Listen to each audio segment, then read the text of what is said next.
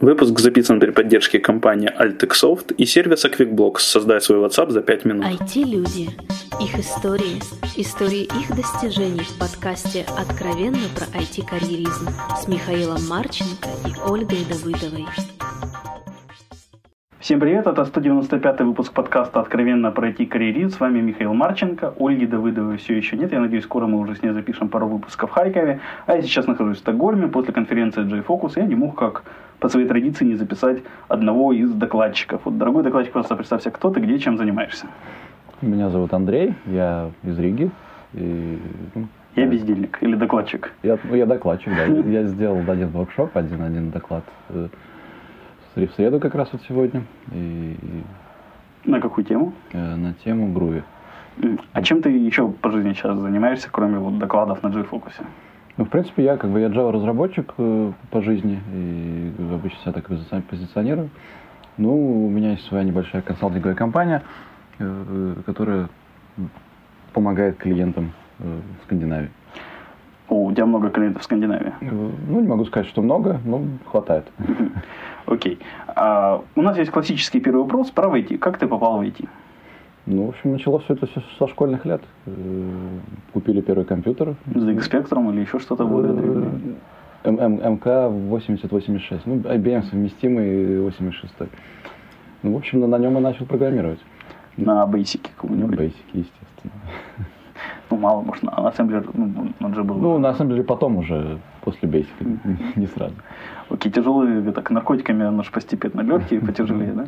Окей, а и как тебе, что тебе понравилось в программировании, особенно в те годы? Ну, же прикольно, по идее, футбол играть в школе, дева клеить, или, не знаю, или за косички дергать. Фильмы, ну, фильмы, наверное, это не так это было популярно, книжки читать. Не знаю, ну, наверное, склад ума такой просто. Нравилось это делать, математика, и все, что связано с техникой, это все, все было интересно. Окей, а какое вообще образование в Латвии-то для айтишника? Вот ты дальше, наверное, какой-нибудь и тематический вуз пошел? Да, да. Пошел, вот оно вообще полезно, не полезно? То есть вот мое впечатление по образованию в Украине, оно ну, лучше его нет, чем оно есть скорее. Ну, я бы, наверное, сказал точно так же, что, ну, по крайней мере, я, я заканчивал университет 10 лет назад, получил степень магистра. Тогда это было, в принципе, не, не очень полезно в том плане, что намного больше опыт я получил во время работы. И такая же ситуация у многих. То есть, э, может, возможно, те, кто занимались там, какими-то исследованиями наукой, для них это было важно, а для тех, кто занимался практикой и работой, то академическое образование практически не давало ничего. А когда ты нашел свою работу? Ты первый, э, второй курс, пятый? Второй курс. Второй. Ну да, я тоже испорченная работаю на втором курсе.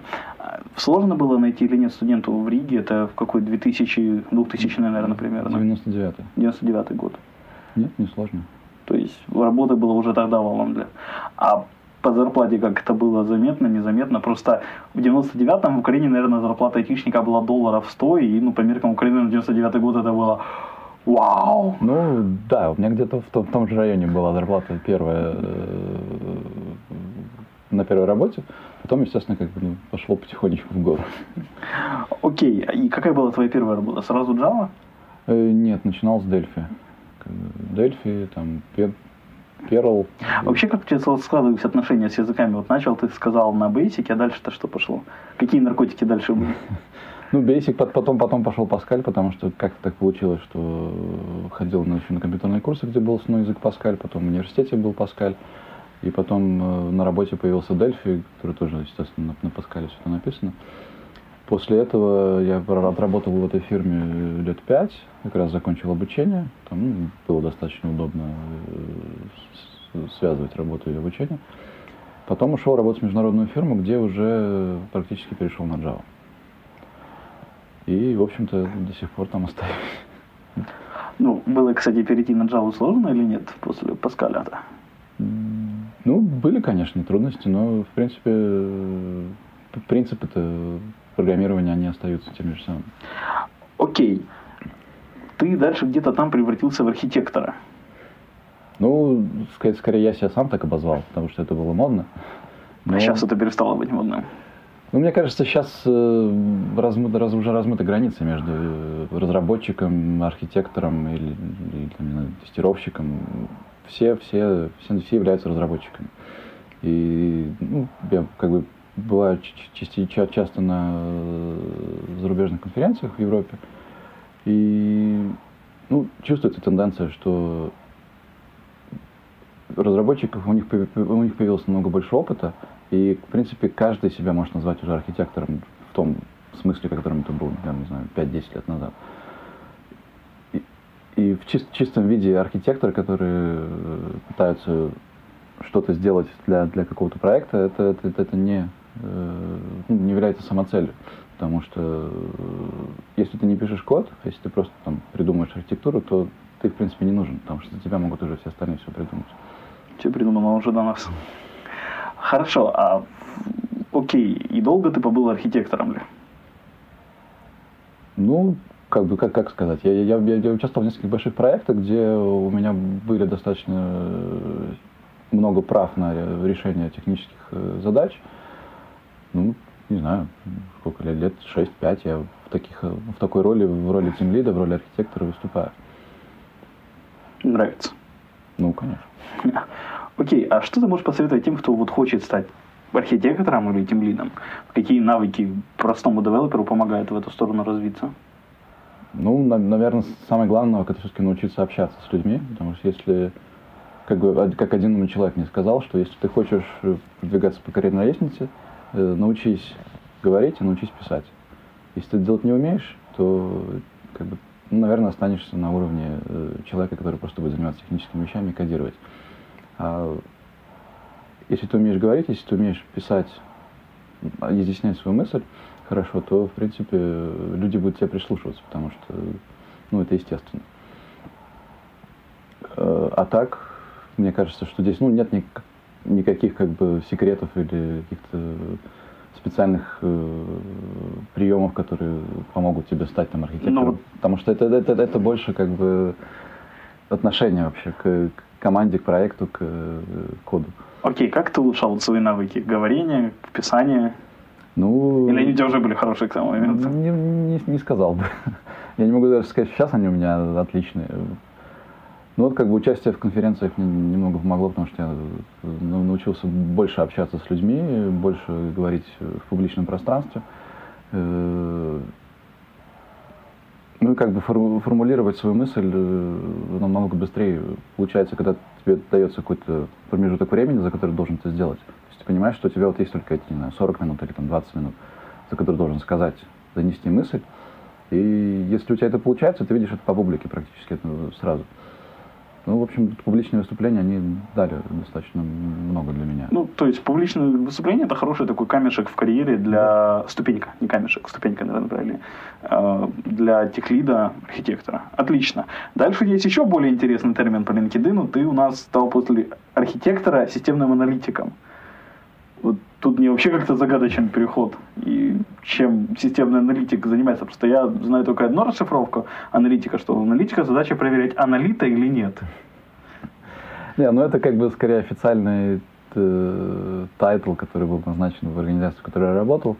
И по сути он ничего не значил. То есть это просто бирка, который, на которую тебя повесили. И... А ты все так же Java кодил и тем лидил? Естественно. Окей. А с какими доменными-то зонами ты сталкивался по своей работе? У тебя есть какая-то, может, специализация, типа для финансы, страховки, e-commerce, еще что-нибудь? Э, нету, как бы. И, и на самом деле я когда разговариваю с, э, там, с рекрутерами или с людьми, которые пытаются меня на работу нанять, спрашивают, где у меня есть у меня опыт там в, в, в банковском деле или в страховании, ну, в какой-то есть, да, но я говорю, что моя специализация это софт. Я, я пишу софт, я знаю, как писать софт. Мне не важно, для какой индустрии его писать.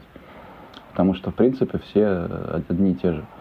То есть, возможно, там есть какие-то другие требования к быстродействию, к безопасности и к чему-то еще, но в принципе все остается тем же самым. То есть, неважно, я пишу софт для банка, или я пишу софт для Министерства обороны, или софт для интернет-магазин. В принципе, все, все остается на том же уровне. Приходилось на Министерство обороны писать софт? Нет. Ну, мало ли вдруг. Все бывает. Ну, я как бы я сталкивался с людьми, которые это делали. Ну, просто, в общем, ты подписал, я понял. Окей, а дальше ты стал SEO. Вот это такой неожиданный поворот. Причем ну, SEO в двух компаниях даже, по очереди. Там SEO, CTO, ну, да, не, не, не особо. По-моему, CTO там не было написано. Ну, может, я просмотрел. Э, не, ну это как бы опять же, это просто аббревиатура, которая обозначает какой-то э, статус компании, но реально я продолжал заниматься теми же вещами. И SEO это просто дополнительная э, ну, у SEO дополнительные обязанности смотреть в будущее и видеть, куда двигается компания. Да. Но это, по-моему, довольно не кисло. Чем занималась та компания, в которой ты был SEO, первая или CTO? Она как бы сейчас существует. Это ну, небольшая консалтинговая компания, у нас э, пять человек. Мы до сих пор пишем софт. Я просто пытаюсь... То есть у вас это было просто переименование, у тебя там идет дальше... А зачем? Не, я вам параллельно две, две компании. Одна из них стартап, одна из них консалтинг. А что за стартап? Стартап сейчас в состоянии э, как бы в разработке, то есть он еще не, не запущен. Э, стартап связан с э, социальным голосованием. То есть, э, такая, ну, на мой взгляд, интересная идея. Как, стрельнет она или нет, я не знаю, поэтому как бы сложно сейчас говорить о том. Ну, ты должен верить. Ну, верю, конечно, верю. Так что социальное голосование просто, сори, не понял.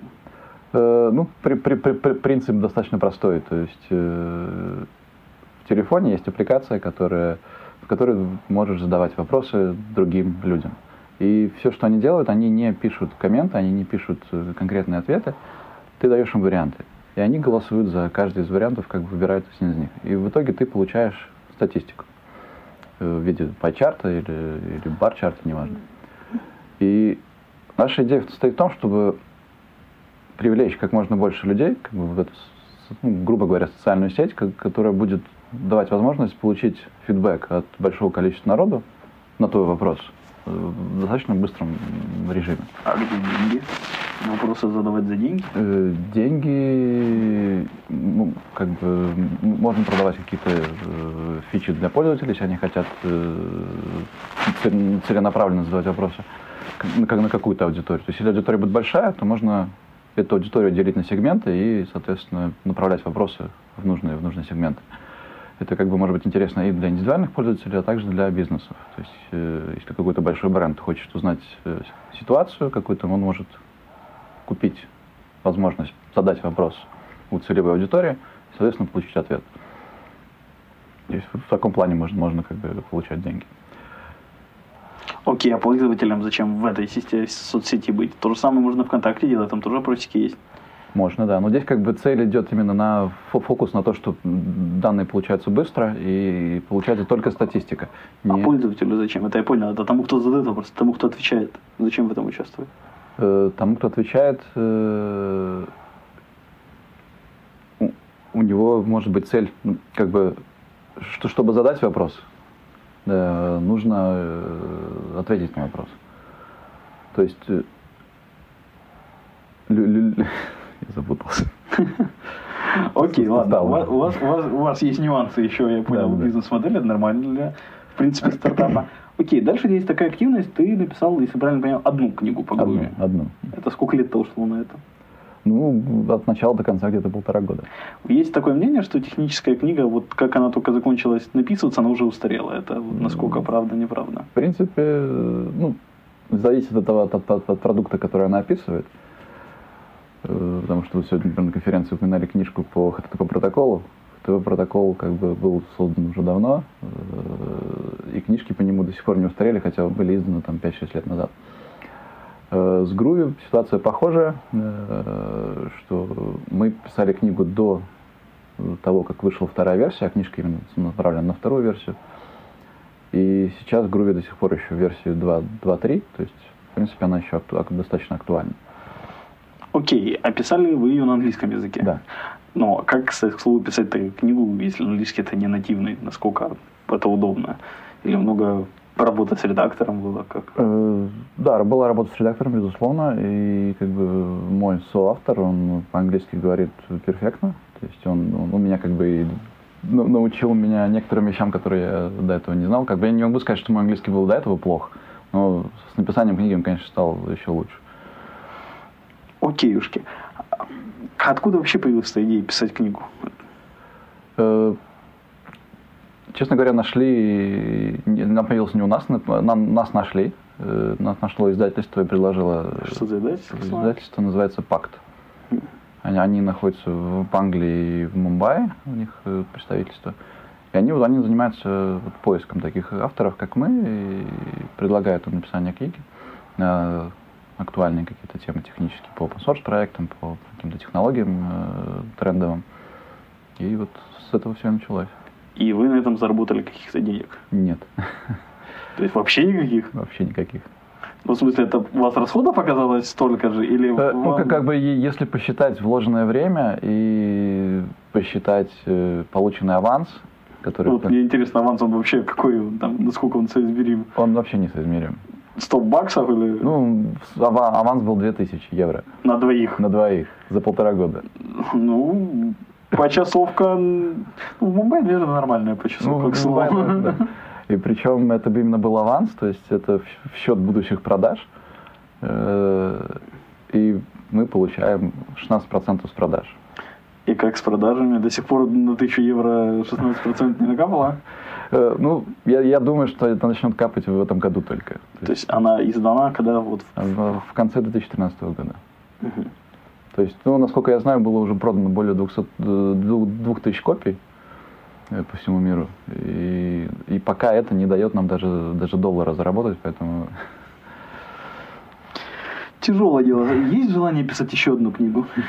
Э, Сложно сказать. Ну, Может и есть, но точно не по узконаправленной теме, как Груви, а что-нибудь, наверное, более фундаментальное, потому что заработать на такого рода книгах, э, которые описывают какую-то очень узконаправленную технологию, ну, в принципе, невозможно. Мы как бы догадывались об этом, теперь мы знаем это точно.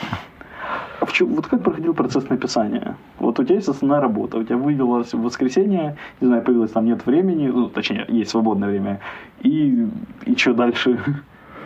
Ну, как бы с самого начала издатель потребовал от нас план э, книги, план, план глав, который мы, естественно, составили, и по этому плану мы шли. То есть каждый месяц мы должны были отдавать одну главу. То есть всего там где-то глава 18. Э, примерно. Там было 11 глав.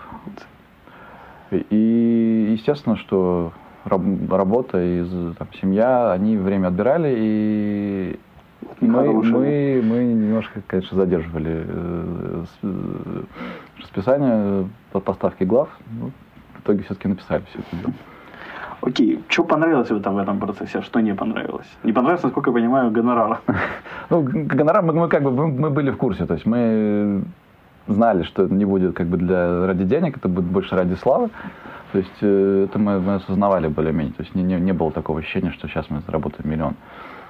Э, Понравилось, наверное, мне как программисту понравилось организовывать сам процесс вокруг написания книги. То есть мы пытались сделать это, как можно больше авто- автоматизации вложить в это дело. То есть э, Автоматизация в написании книги. э, ну, скажем, в процесс э, создания конечного варианта. в- Вы в- тесты писали или как? Не, ну, кстати, тесты были, тесты были. То есть мы писали текст в Markdown формате, и у нас был build, который собирал книжку, форматировал ее в Word, потому что издатель принимал только Word. Мумбаи. Да.